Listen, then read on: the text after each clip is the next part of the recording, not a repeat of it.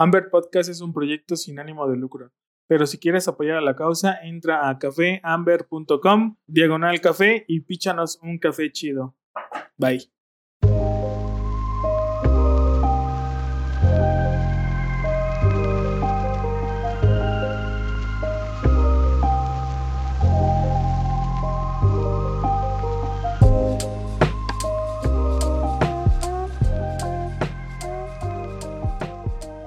Hola, ¿qué tal? Bienvenidos a un nuevo episodio de Amber Podcast. Muchísimas gracias a los que nos escuchan en todas las plataformas que tenemos ahorita el, eh, este, este programa, este podcast. Y bueno, el día de hoy tenemos eh, aquí el gusto de conocer a Matías de Quantum, Quantum, no sé si lo pronuncio bien, Quantum Crack. Este, eh, recién nosotros, nosotros los encontramos ahí, este...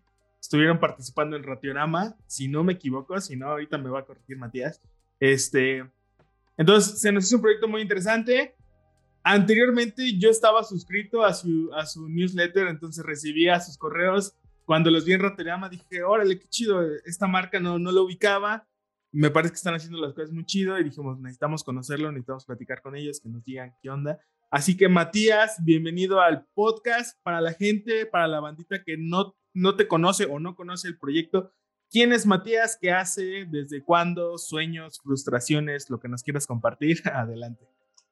Gracias, Ángel. Pues muchísimas gracias por la invitación. Yo encantado de, de hablar de café que nos, nos gusta a todos y a todas, así es que gracias por el espacio. Eh, sí, somos un proyecto pues pequeño. Eh, empezamos a echarlo a andar mi pareja y yo eh, en el dos mil diecisiete, Eh, pero de manera muy suave, es decir, hemos, no hemos querido como presionarnos por un crecimiento así rápido y acelerado, sino que vaya creciendo de manera natural, madurando de manera natural y nosotros mismos con, con el proyecto. Eh, eh, yo comencé tostando en una tostadora de muestras de, de un kilito, uh-huh. este, más que nada para mí, este, ¿verdad? Por los tuestes uh-huh. ahí horribles que salen al principio, pues solo se los toma uno, se los bebe uno. Y poco a poco fui eh, colocando algunos otros encargos con amigos, este, incluso algunos negocios ya. Y la verdad es que llegó un momento en que un encargo de diez kilos pues me pasaba este, todo el día tostando terriblemente. Uh-huh. Y, este, y entonces fue cuando decidimos eh, buscar una tostadora un poco más grande para ir más holgados. No tanto por el volumen de producción que tenemos, sino por la restricción de tiempo. Tanto mi pareja como yo estamos aún eh, con un pie en, digamos, en nuestra actividad, pues no sé si principal, pero por lo menos la mitad, que es la académica. En realidad, este, ella y yo somos académicos, ella en el área de Derecho y yo en el área de Políticas Públicas. Okay. Damos alguna clase en la universidad de aquí de Querétaro y, eh, y también tenemos algunos proyectos de, de investigación.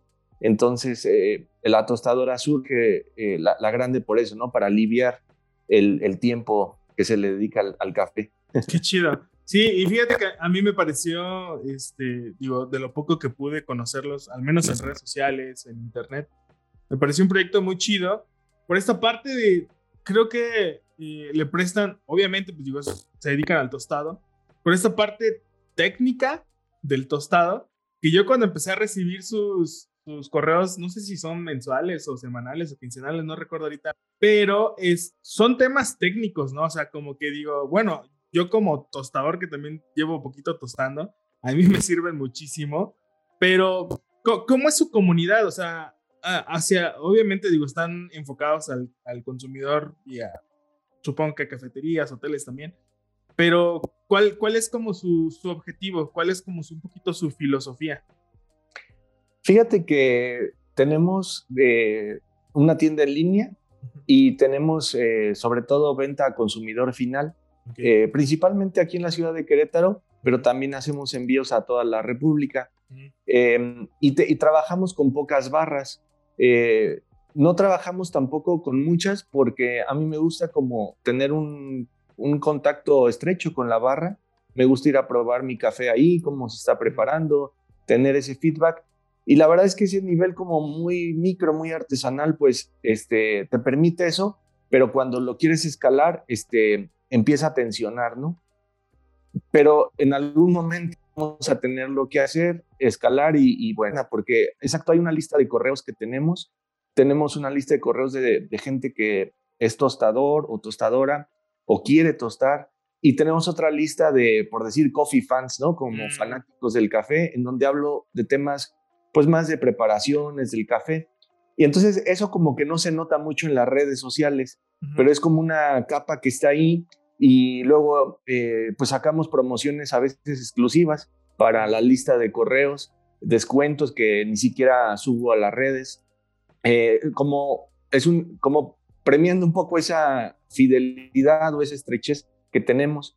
Y en el caso de los contenidos del tueste, eh, surge porque muchos colegas de la ciudad, por ejemplo, en Querétaro, y de, incluso de otros lados, me han escrito de Costa Rica, de Canadá, eh, eh, diciendo que pues era difícil encontrar información del tueste, ¿no? Que, que todo el mundo como que se la guarda, se lo esconde, y que realmente no, no hay manera de, de acceder a información.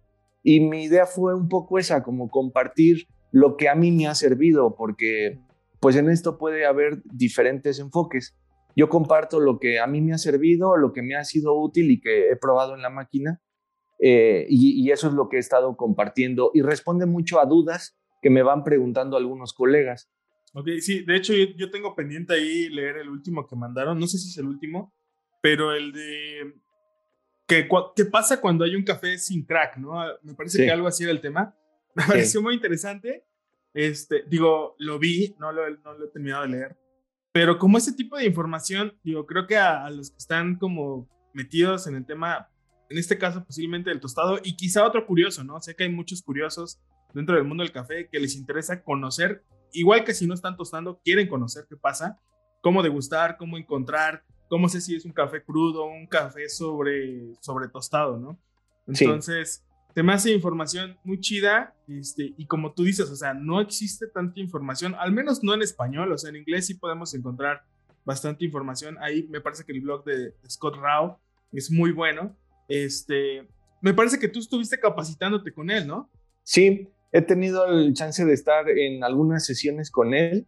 Eh, también pues he leído mucho de él y, y mucho de otros tostadores también, Rob Puss, este, Anne Cooper de Australia.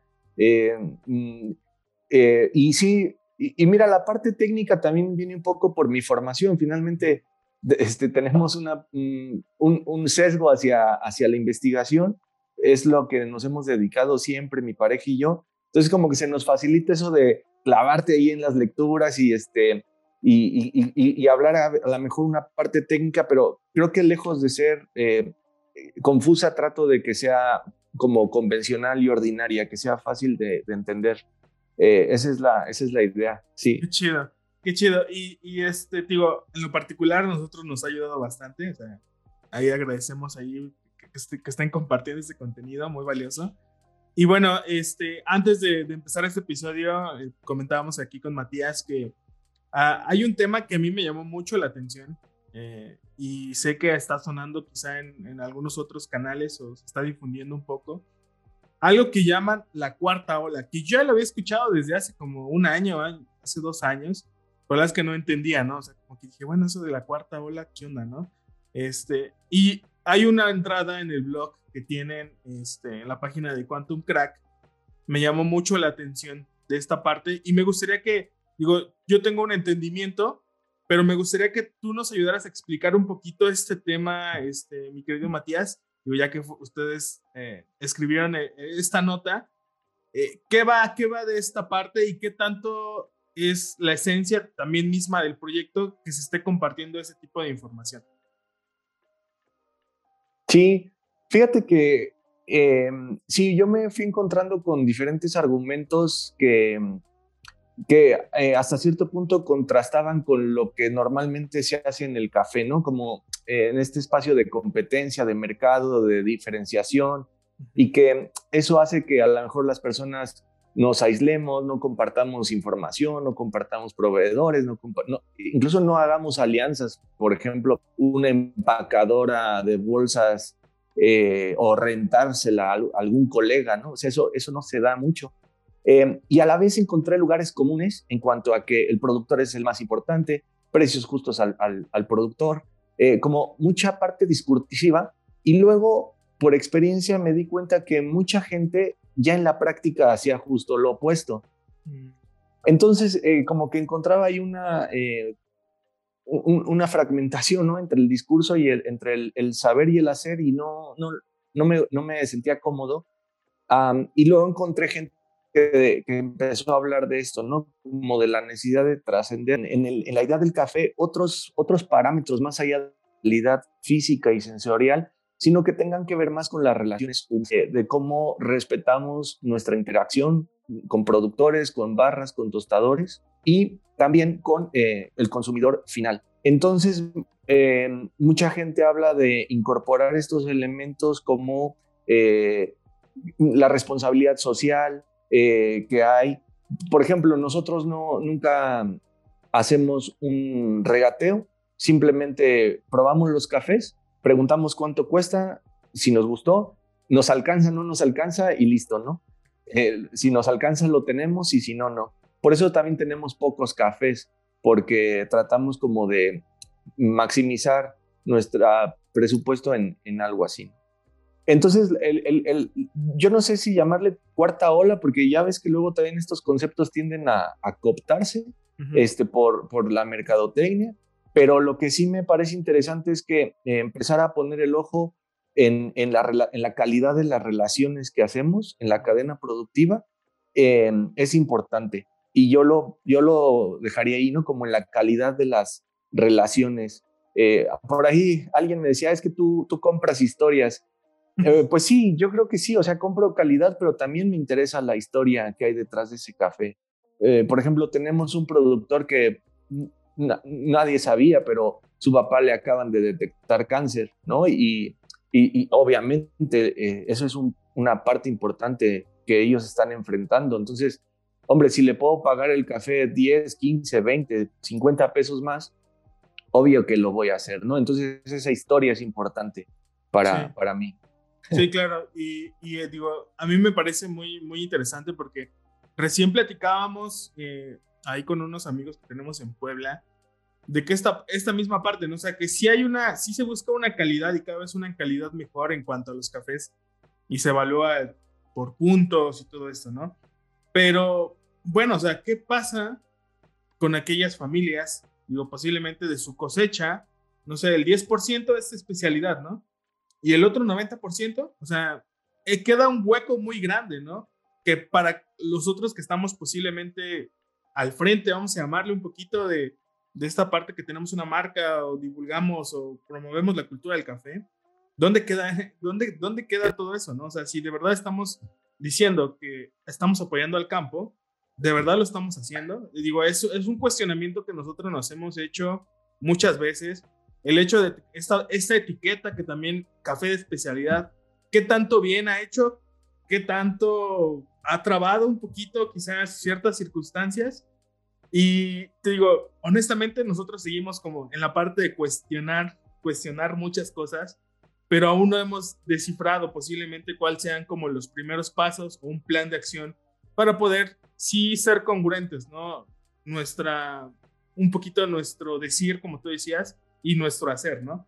Entonces, digo, creo que es, me llamó mucho la atención este, esta entrada en este blog, porque tampoco hay mucha información al respecto, ¿eh? O sea, se habla de puntos, se habla de sabores exóticos, se habla de nuevas variedades, que ya salió eh, en Yemen una familia nueva de, no sé, muchas cosas, ¿no? Pero, ay, el productor.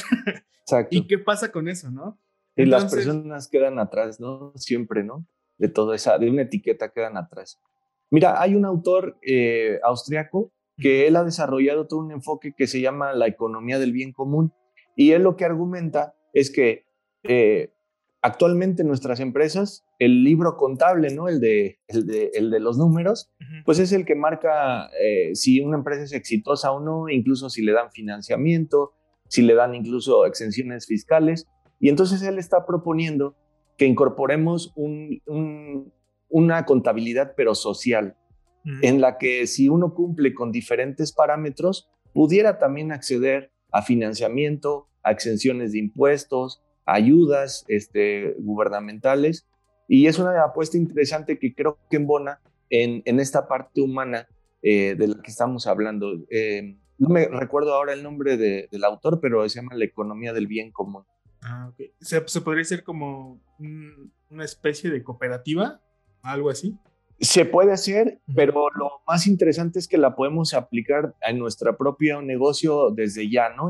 Este, a, a, eh, podemos, ellos tienen un, ofrecen una serie de indicadores en las que puedes tú ir tratando de cumplirlos cada vez más y, y de hecho, en, si lo hace uno formalmente, entras en una red global de negocios de economía del bien común. Ah, okay. Y ahí hay colaboraciones y todo eso, es muy interesante. Órale, qué chido.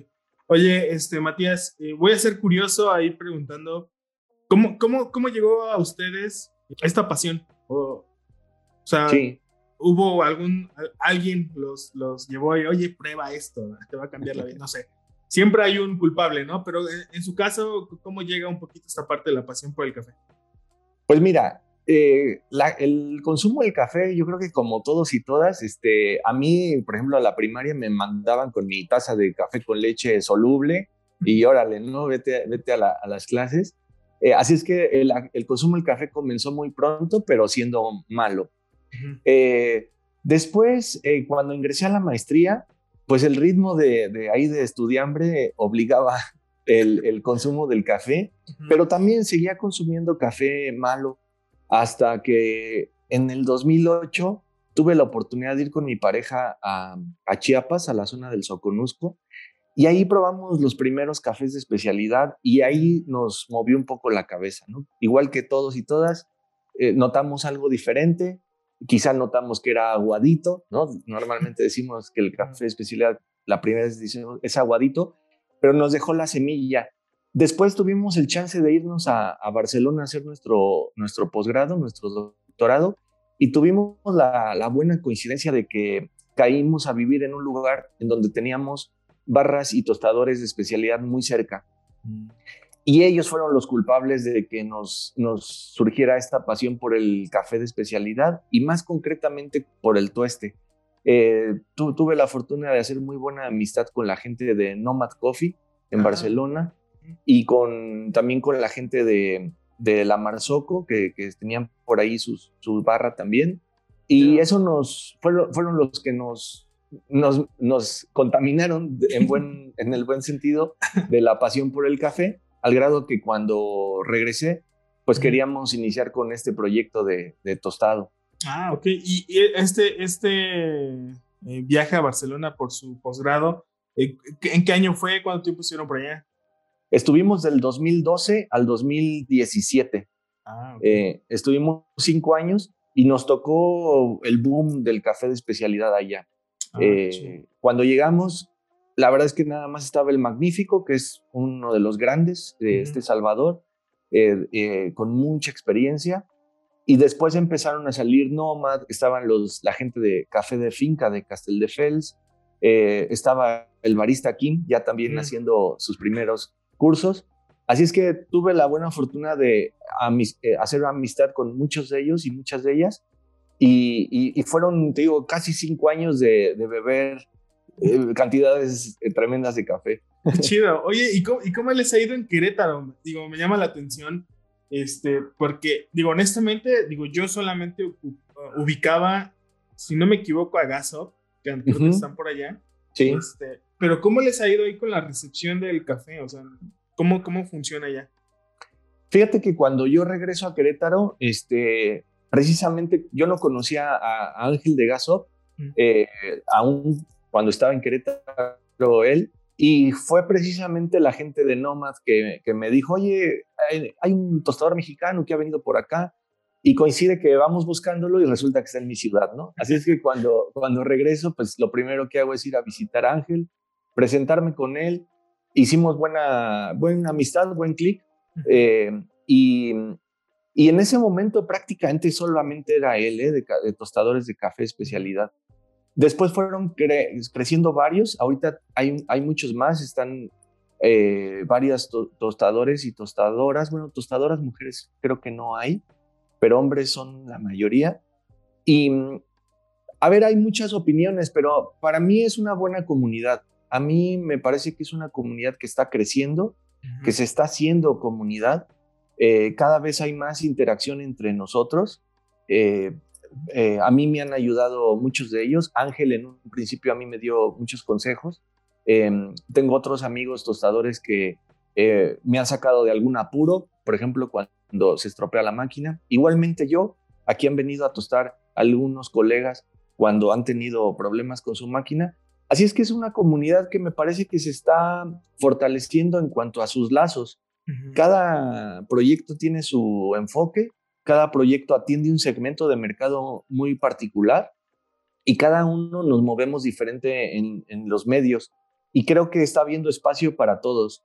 Y me parece que hay un potencial para que en la ciudad la comunidad queretana del café sea importante. La verdad, yo veo que en, de seguir así, veo que en unos años eh, va a ser una comunidad potente, igualmente en barras. Uh-huh. Sí, porque yo creo que la mayoría de, de los que ubican Querétaro pues, los, los ubican por los quesos, ¿no? El tema de quesos, vinos, este, pero la parte de café, digo, yo, yo no conocía, digo, más que a estos, a estos chicos de Gasop y pues recientemente ustedes, ¿no? Entonces, digo, esta parte de, creo que estamos viviendo, no sé si llamarle un boom, porque creo que, bueno, un boom en café de especialidad creo que fue Ciudad de México hace un par de años, este, pero ahora lo estamos viendo en otras ciudades, ¿no? O sea, sí. En Chihuahua apenas tuvimos aquí eh, de invitada a una chica que tiene una barra que recién, o sea, no tiene mucho que abrió.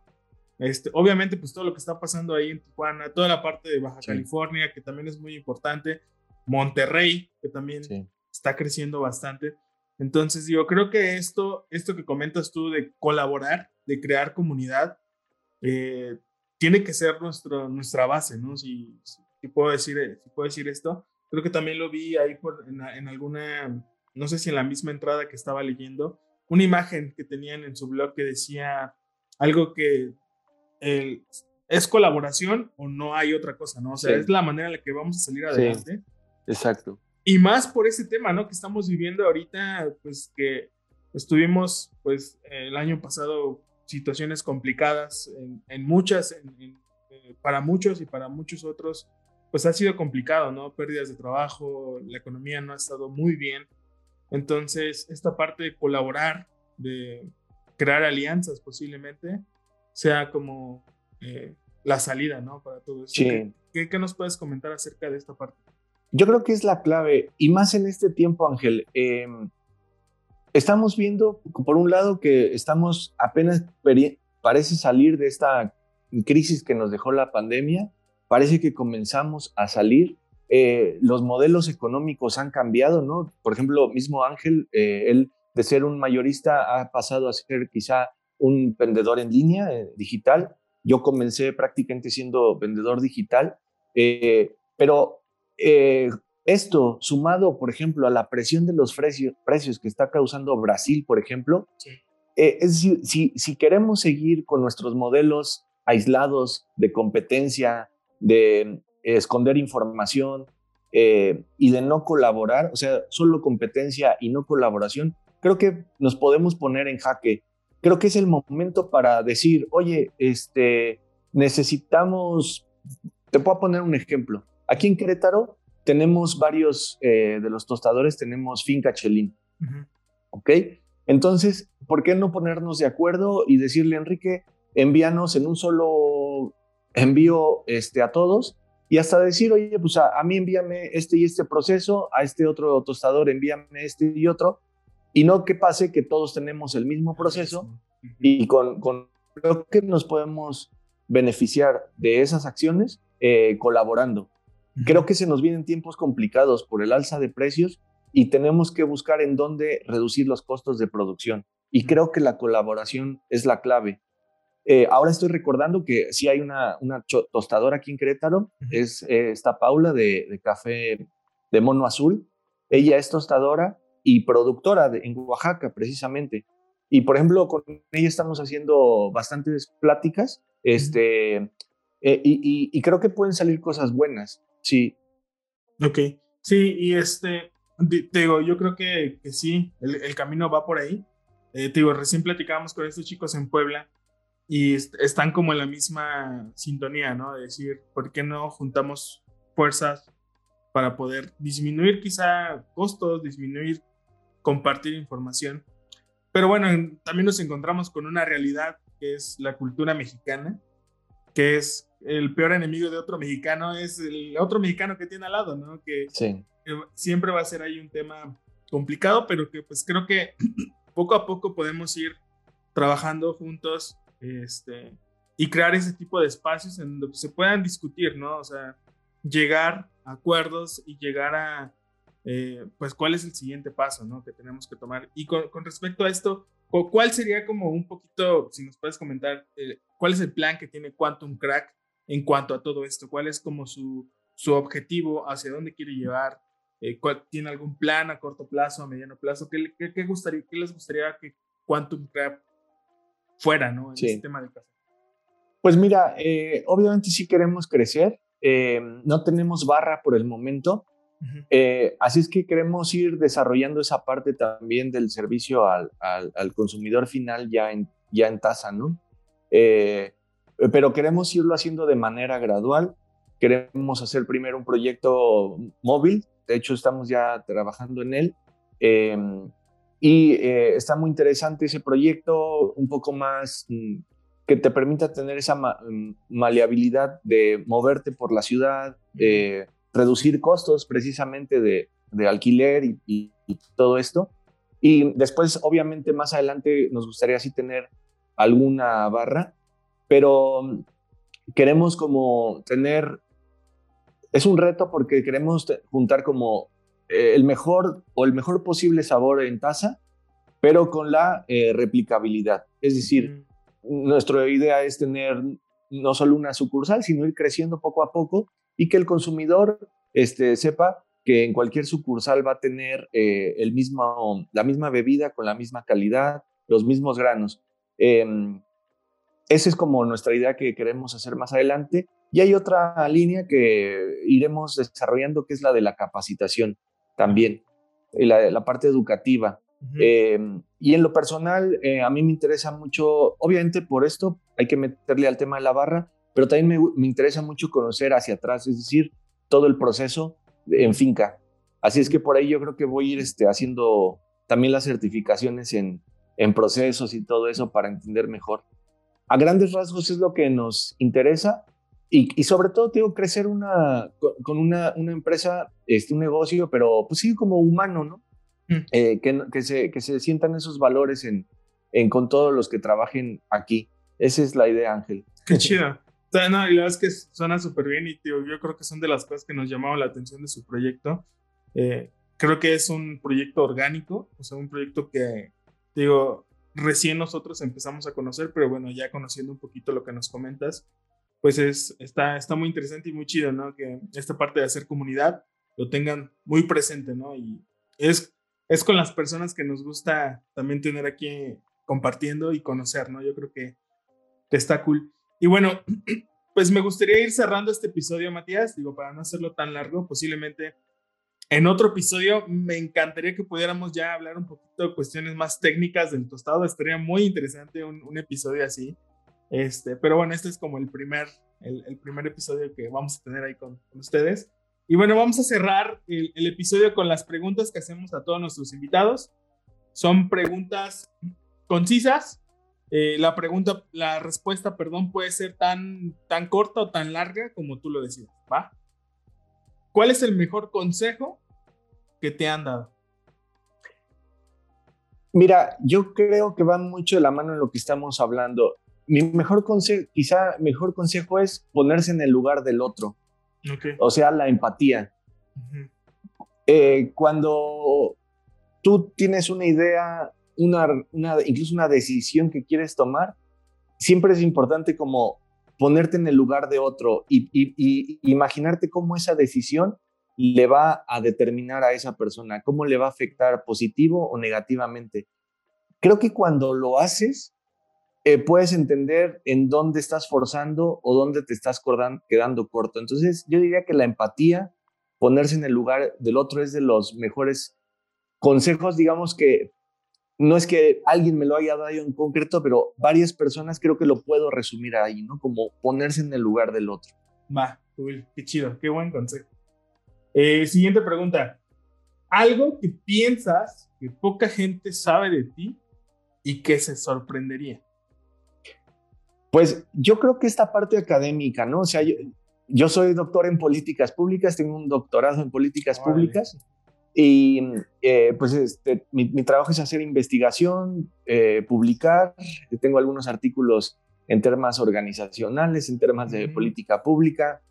Eh, es, he trabajado en, en, en la Cámara de Diputados en la Ciudad de México, en, en, el, en el gobierno federal, en el gobierno estatal. Y quizá otra que mucha gente todavía menos conoce es que soy cinta negra de tercer dan, de cuando este, me, me ingresaron desde muy chiquito, muy pequeño a, a, al taekwondo. Y gracias al taekwondo pude salir del país a, a competir en, en muchos lugares del mundo y, y es una época que recuerdo de manera muy, muy grata. Yo creo que esas dos cosas casi nadie las sabe. Qué chido. Este, oye, ¿y, y, ¿y cómo está la balanza? Digo, sé que ahorita estás, me, me has dicho que estabas como cincuenta y cincuenta, ¿no? O sea, como la parte académica y la parte del tostado. Pero, o sea, ¿hacia dónde va más como tu, tu pasión? Siempre hay uno, ¿no? Que, que le gana un poquito. Mira, hace poco, hace la semana pasada, tuvimos el gusto de recibir a Mario Salas, que es eh, Q-Grader, este, una gente muy importante de, de Costa Rica. Es, eh, tiene la marca de Boca Negra uh-huh. y, y me decía justo, dije, la gente del café este, le apostamos a la pasión, ¿no? A veces este, a, a costa de, de, del negocio mismo, ¿no? Uh-huh. Y mira, yo en este momento, eh, yo diría que estoy cincuenta y cincuenta, uh-huh. pero por gusto y por pasión eh, no tendría empacho en dejar la academia y dedicarme al noventa por ciento en el, en el café. Y el otro diez por ciento ya no lo haría en la academia, sino que tengo un proyecto ahí con otro, otros dos amigos, eh, también doctores en uh-huh. temas de política y de participación ciudadana. Y queremos hacer una asociación civil para crear unos nuevos modelos de votación utilizando uh-huh. las cadenas de blockchain y todo ese rollo.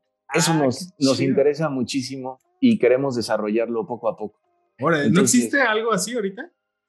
Aquí en México no. En España y en Finlandia ya han hecho algunas iniciativas mm. en las que la ciudadanía ha votado directamente eh, utilizando las cadenas de bloque mm-hmm. y, este, y empezaron a funcionar. Entonces mm-hmm. lo que queremos es como demostrar que otra forma de representación política es posible, más transparente y menos centralizada a los partidos. Ah, qué chido, está súper bueno eso, ¿eh? No, nunca lo he escuchado y me parece muy, muy bueno.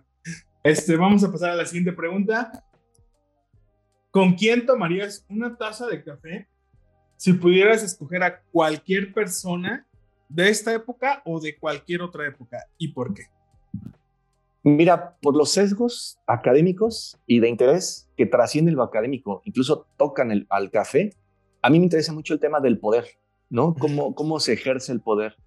Eh, es lo que he estudiado siempre. Eh, entonces me tomaría una taza de café con Michel Foucault, okay. Con, con Deleuze y, este, y con Crozier y, a, y, a, y les preguntaría cómo ven el tema del, del poder hoy en día con las redes sociales, con la globalidad, eh, la, la globalización, perdón, eh, y, y si pudiera les, pe, les pediría un, un análisis del, del poder, de las estructuras del poder en el café.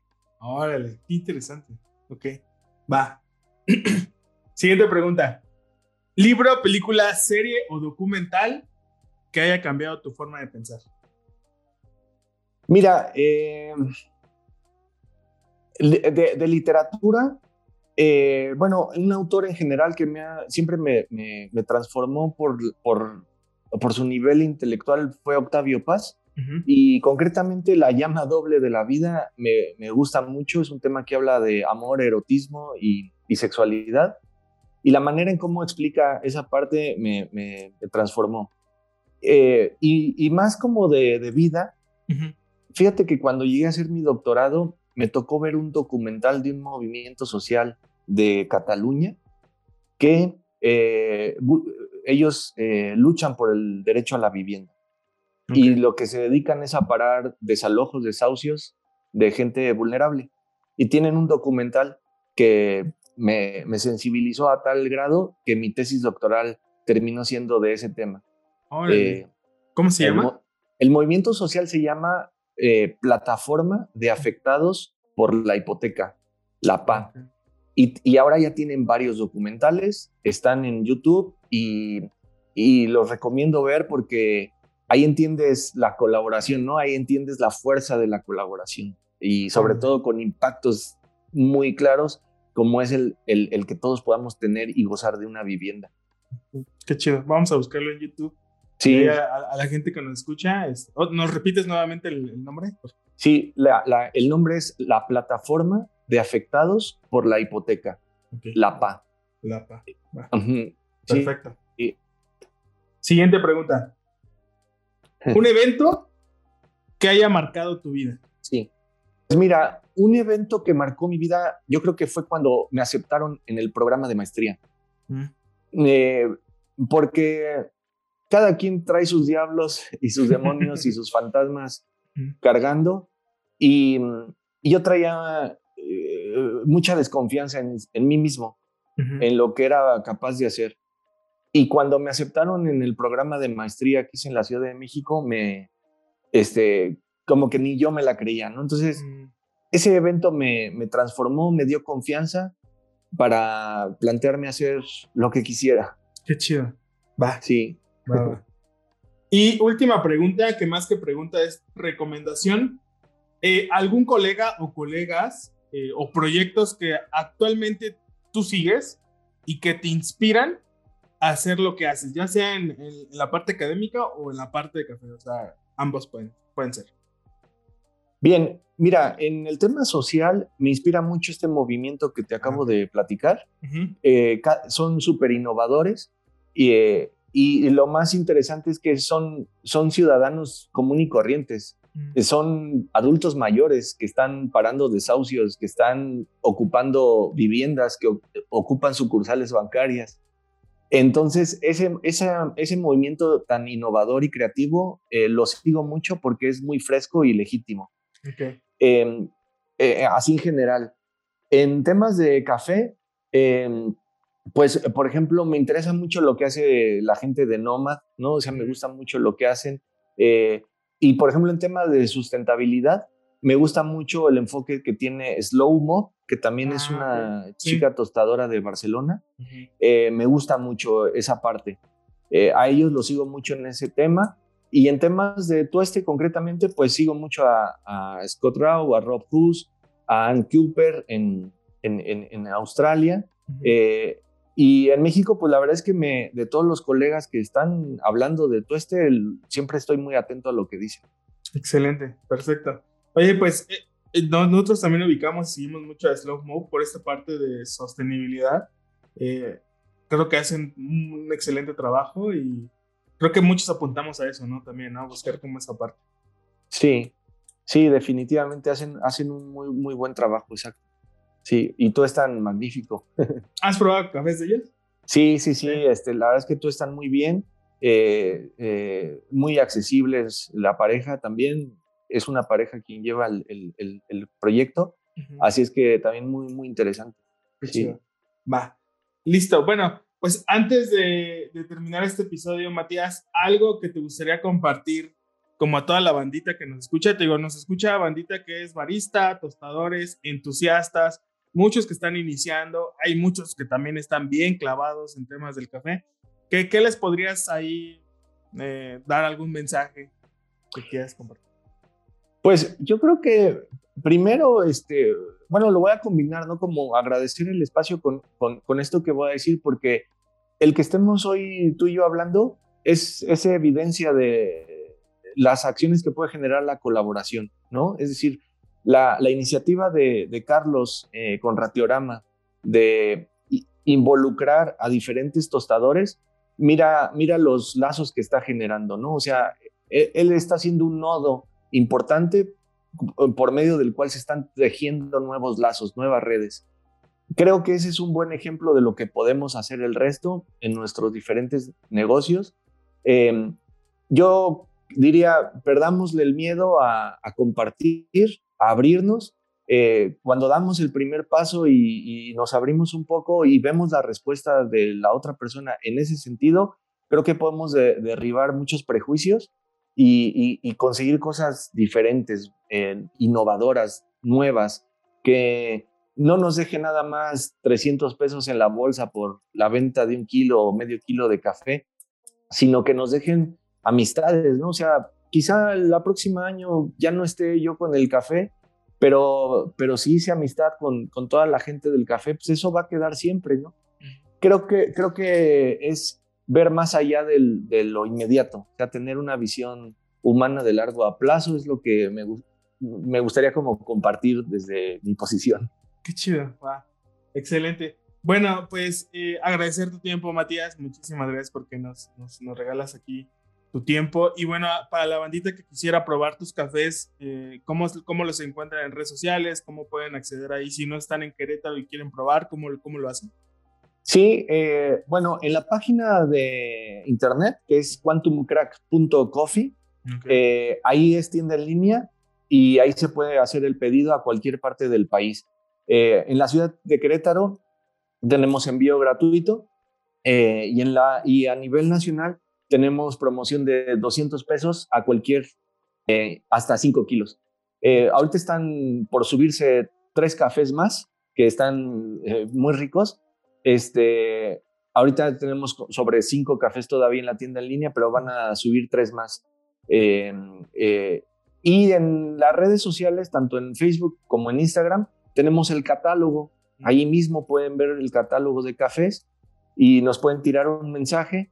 Contestará, lo más seguro es que conteste yo y si no mi pareja, este, que somos todólogos, este, así es que será un gusto pues platicar con, con la banda, claro, incluso si no quieren comprar, preguntar lo que sea, este, yo siempre encantado de, de hablar con la qué gente. Chido, qué chido. Oye, y para las listas de correo igual en la página, ¿no? Si alguien se quiere suscribir, ahí directamente. Sí, fíjate que ahí sería por el lado del Instagram, ah, eh, yendo a la, a la biografía. Me parece que ahí tengo los dos enlaces, tanto mm. para gente que le interesa el tueste como para gente que le interesa el café.